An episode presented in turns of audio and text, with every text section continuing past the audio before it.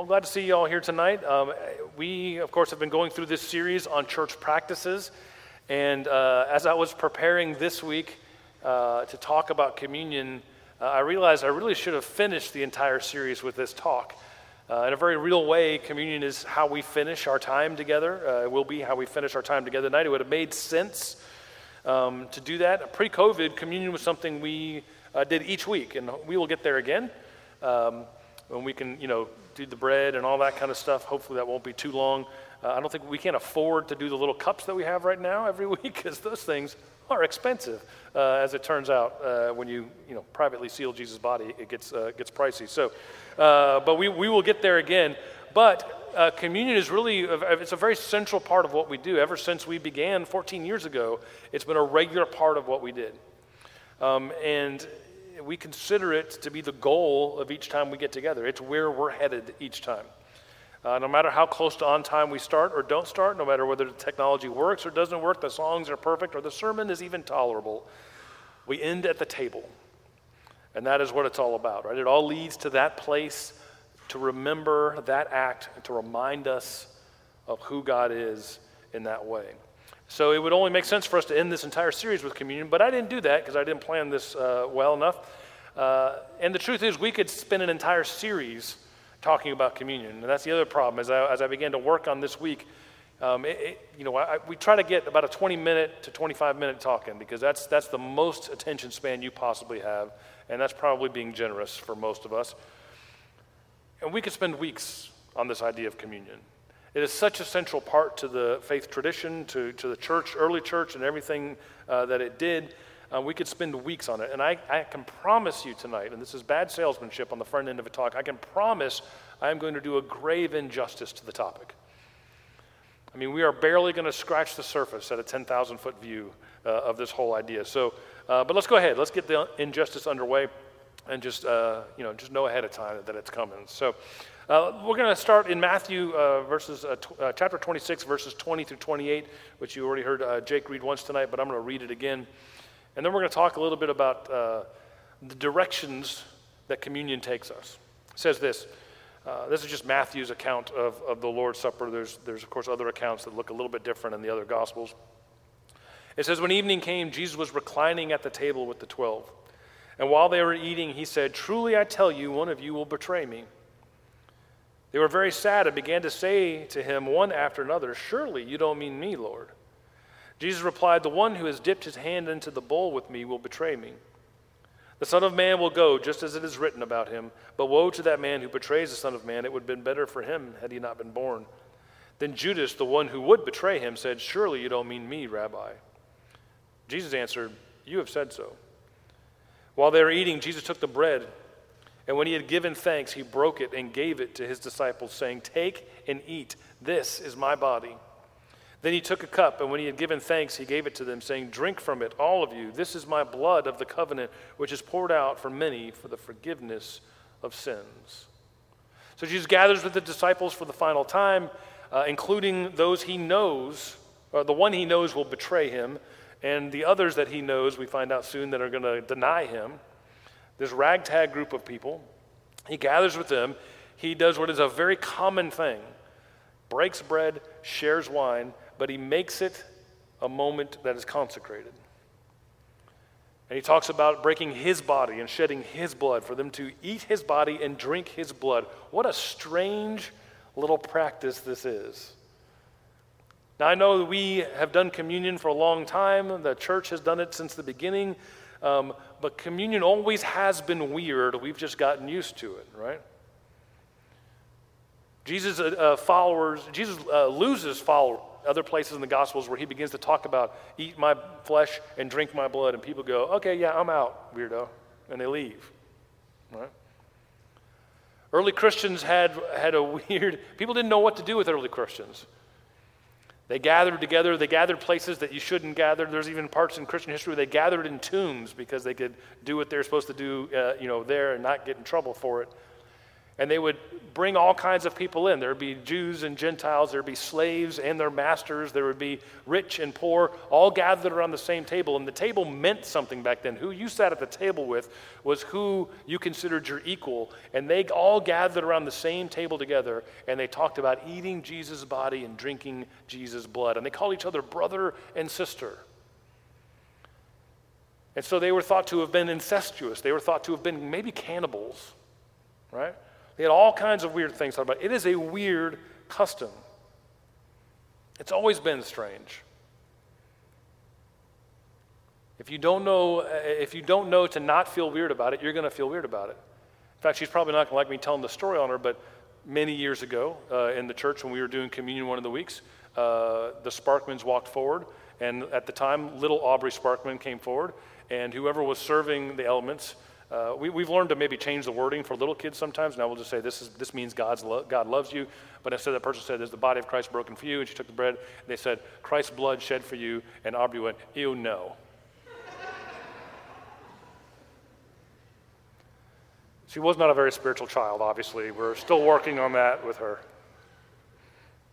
But I mean, but on its surface, of course, ew, no. Right? What a weird thing to say, and what a weird thing to do. Yet it is, yet it is very central to the Christian practice. It is this very odd, very strange thing to say and to believe. There are tons of implications. And when trying to tackle uh, an idea this large in twenty-ish minutes, I was just struggling to find a good blueprint. Like, how, how do, what do we talk about? There's, there's so many ways to go with it. And I couldn't figure out the, kind of the right framework. And luckily, I stumbled upon someone else's. And why create something when you can steal it? There's a theologian named Eugene Boring, and go ahead and make whatever joke you want. I'm sure he's heard it. And he talks, he frames communion up in the, as the idea of being directional, the different directions communion points us.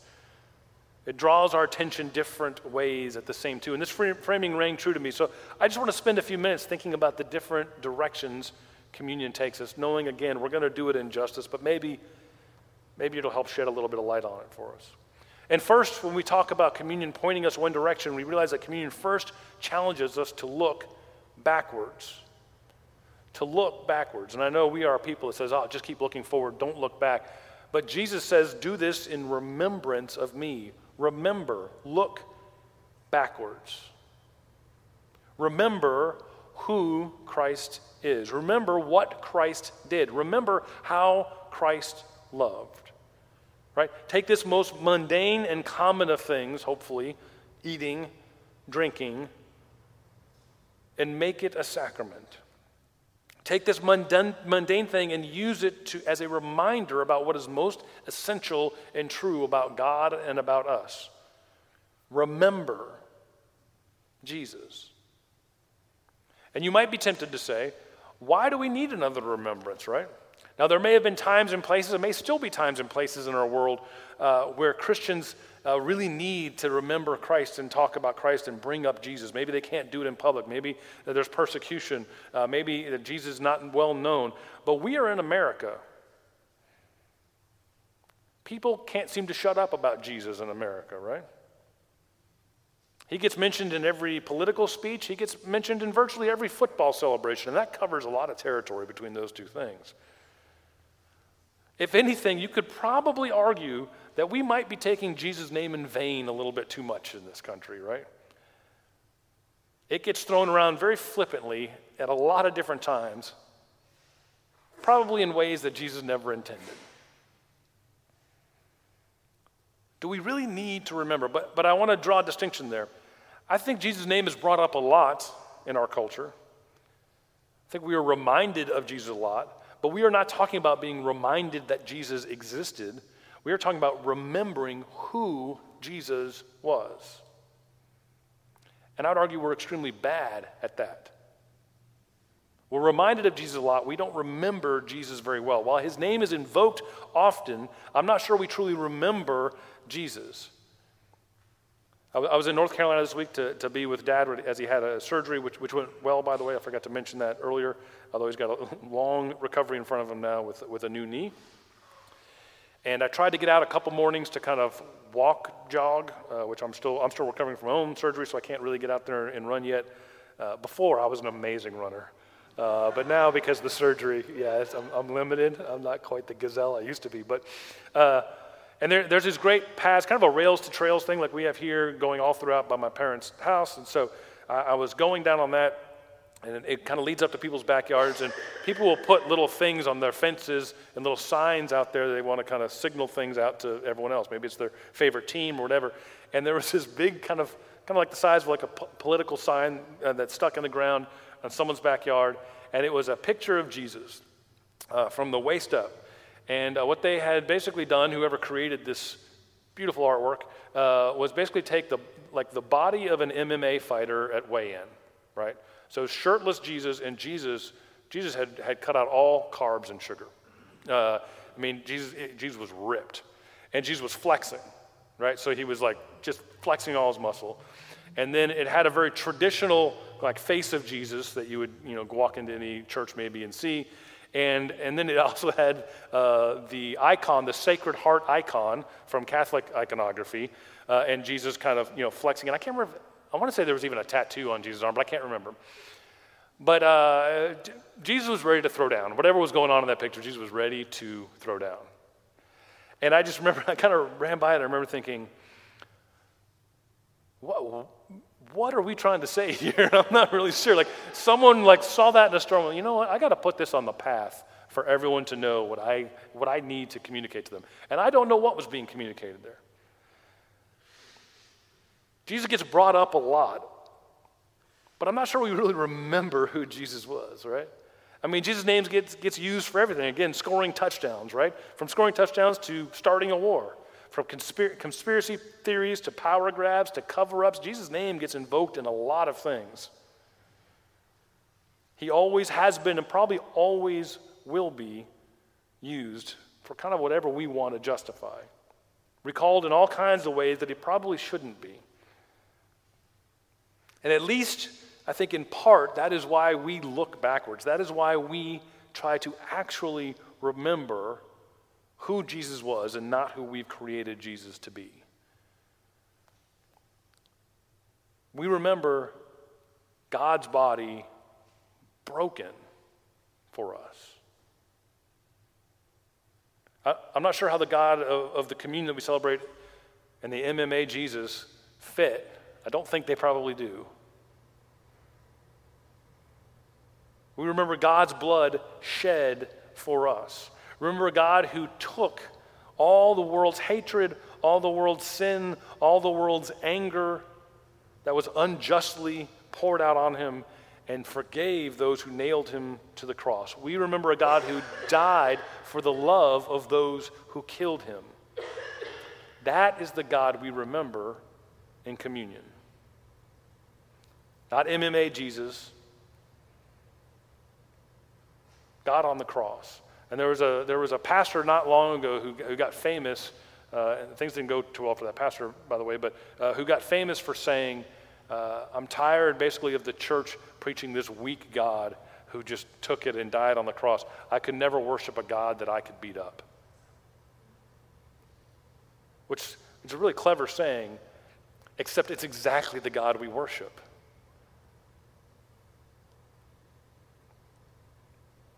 We remember, we look back at the God on the cross. We remember the God who clearly demonstrated the nature of love, which is breaking and pouring oneself out for someone else.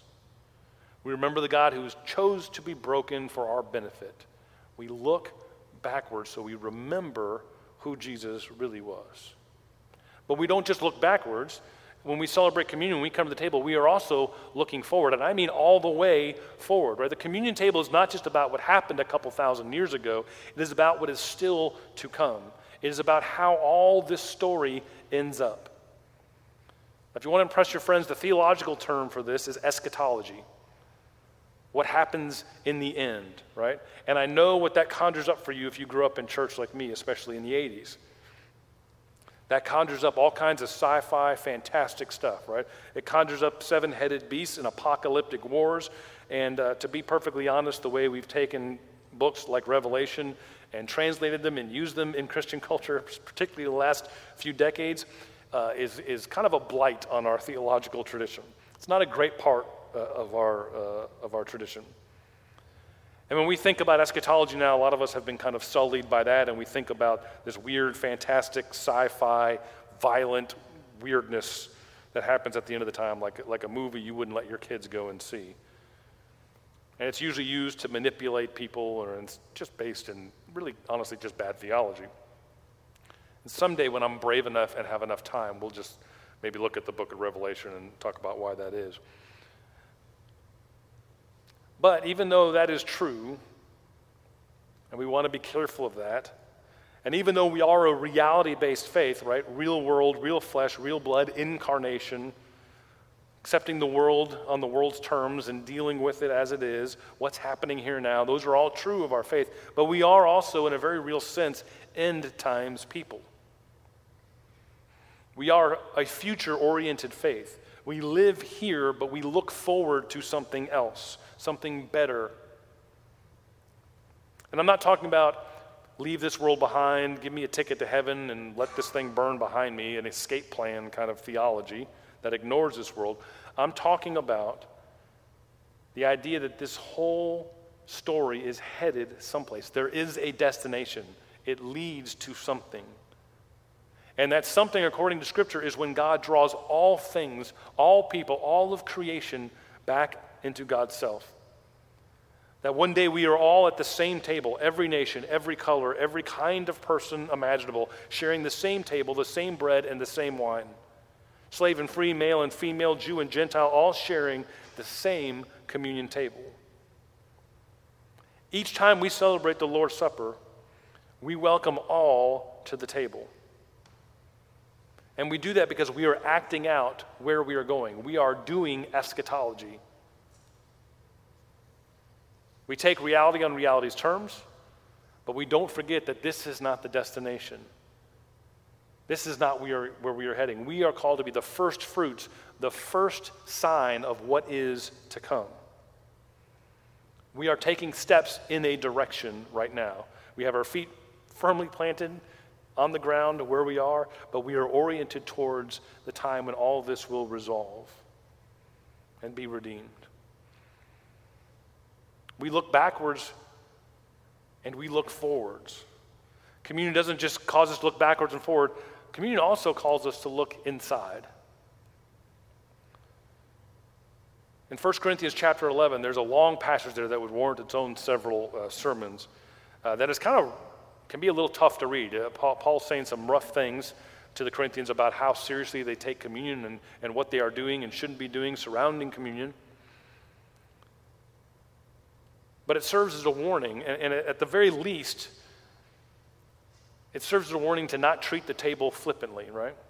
A warning that the communion table is a place to look at our own hearts, to examine our own motives, to ask ourselves who we are and where we are in regards to each other and in regards to the love that God has demonstrated toward us. In First Corinthians eleven, verse twenty-eight, it says, "Examine yourselves, and only then eat of the bread and drink of the cup. For all who eat and drink without discerning the body, eat and drink judgment against themselves." In other words, when we come to the table, we look inside. We examine our own hearts in light of who Christ is, what Christ did, and where we are going. We examine our own hearts. We ask ourselves the hard questions. We take a truthful look at our own tendency to avoid the very sacrificial love that God gave us. We take a hard and honest look at the way we don't celebrate that love in this world. We haven't allowed it to invade us the way it should. And as we take the elements into our own bodies, God's blood and God's body into our own mouths and stomachs, we look to embody that same sacrificial love. And that doesn't come easy. That doesn't come easy for us. In fact, for me personally, and this may not be true of you, I hope it isn't true of you, most church experience that I had Uh, growing up, did not do much in the way of inviting me uh, to have any kind of ongoing introspection or to ask the hard questions of myself. In fact, I would say you should beware of any church that uses communion or any of its other church practices to help empower you to judge others and uplift yourself instead of examine your own heart and humbly acknowledge our own uh, shortfallings.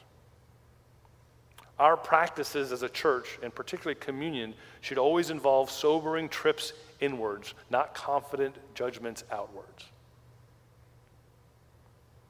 Which is not to say that the communion table is just about me. We don't just look backwards. We don't just look forward. We don't just look inwards. It's not just about me.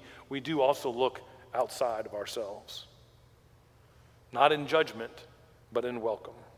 The communion table is not only the place where we consider ourselves and our own standing before God. It is where we consider the body, the community, and where our hearts stand in relation to that community.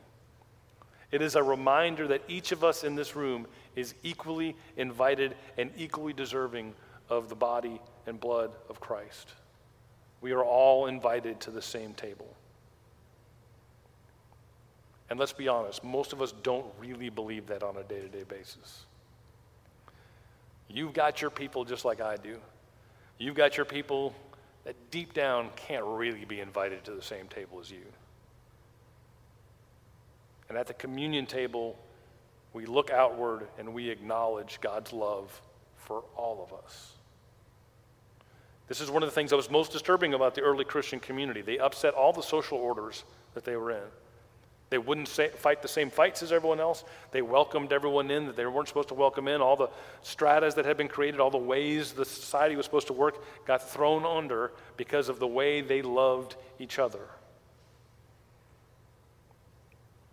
It is a reminder that we are called to share what we have and to draw closer to one another. In communion, we remember that we are called to community, to a shared life and a shared table. Again, in First Corinthians eleven, but verse twenty-six, it says, "For as often as you eat this bread and drink the cup, you proclaim the Lord's death until he comes." You proclaim it. Communion is a proclamation, an act intended to announce this peculiar and beautiful kingdom of God open to everyone. It's one of the things we do that should make us so weird in this world. It calls us out into the world to reenact God's table through our own. Communion calls us to look backwards. Communion calls us to look forwards. Communion calls us to look inward, and communion ca- calls us to get outside of ourselves and look at each other and see each other as God's children. Now we're like twenty minutes in, and, and we're almost done, and I don't believe I've even scratched the surface of what communion really means. I promised you I would do injustice, and I'm a man of my word. There is so much more to this seemingly simple practice we do each week.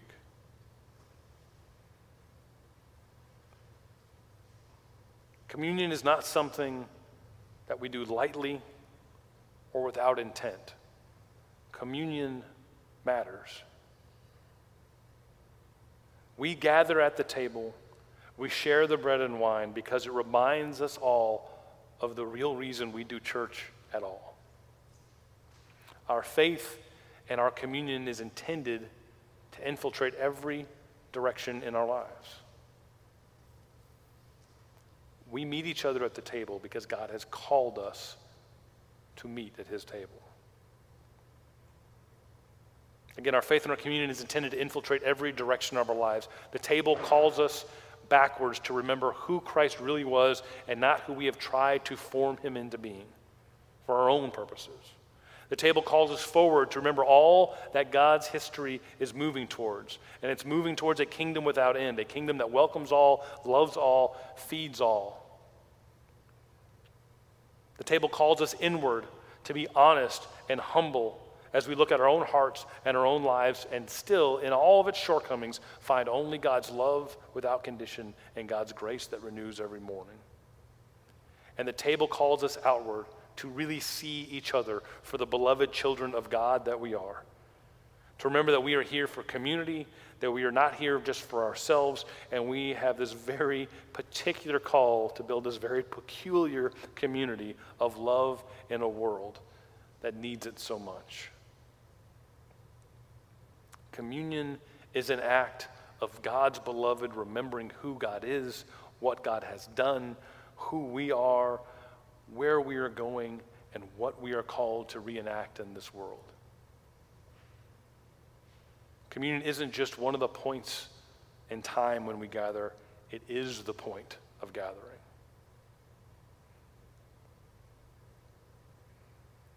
And so tonight we want to invite you to the table. We want to remember who Christ is. We want to look forward to what Christ is going to do. We want to look in at ourselves, be honest in our own personal assessments, knowing that God's love and God's grace is here for us. We want to open our eyes and see each other for who we really are. If you'll, if you'll grab uh, your cups.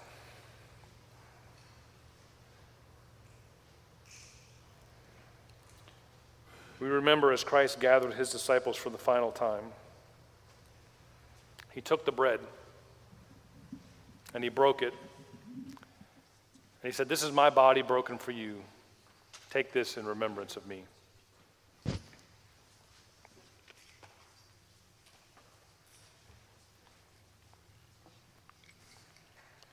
And then he shared with them the cup. And he said, "This is my blood, the blood of the new covenant, shed for you and for many for the forgiveness of sins. Take this in remembrance of me."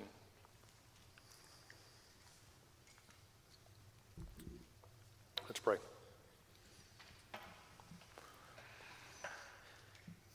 God, we are grateful for this weird little church practice that you have given us.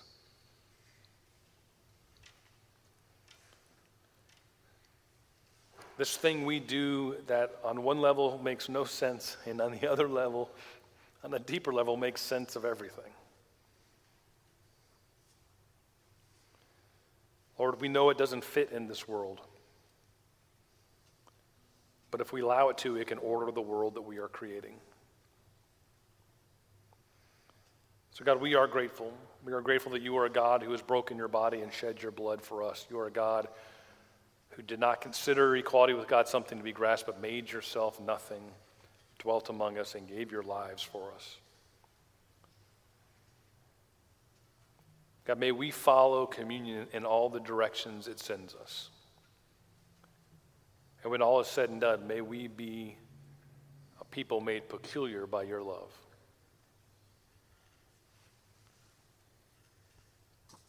God, we do love you, and we do this because we love you, and we ask all things in your name. Amen.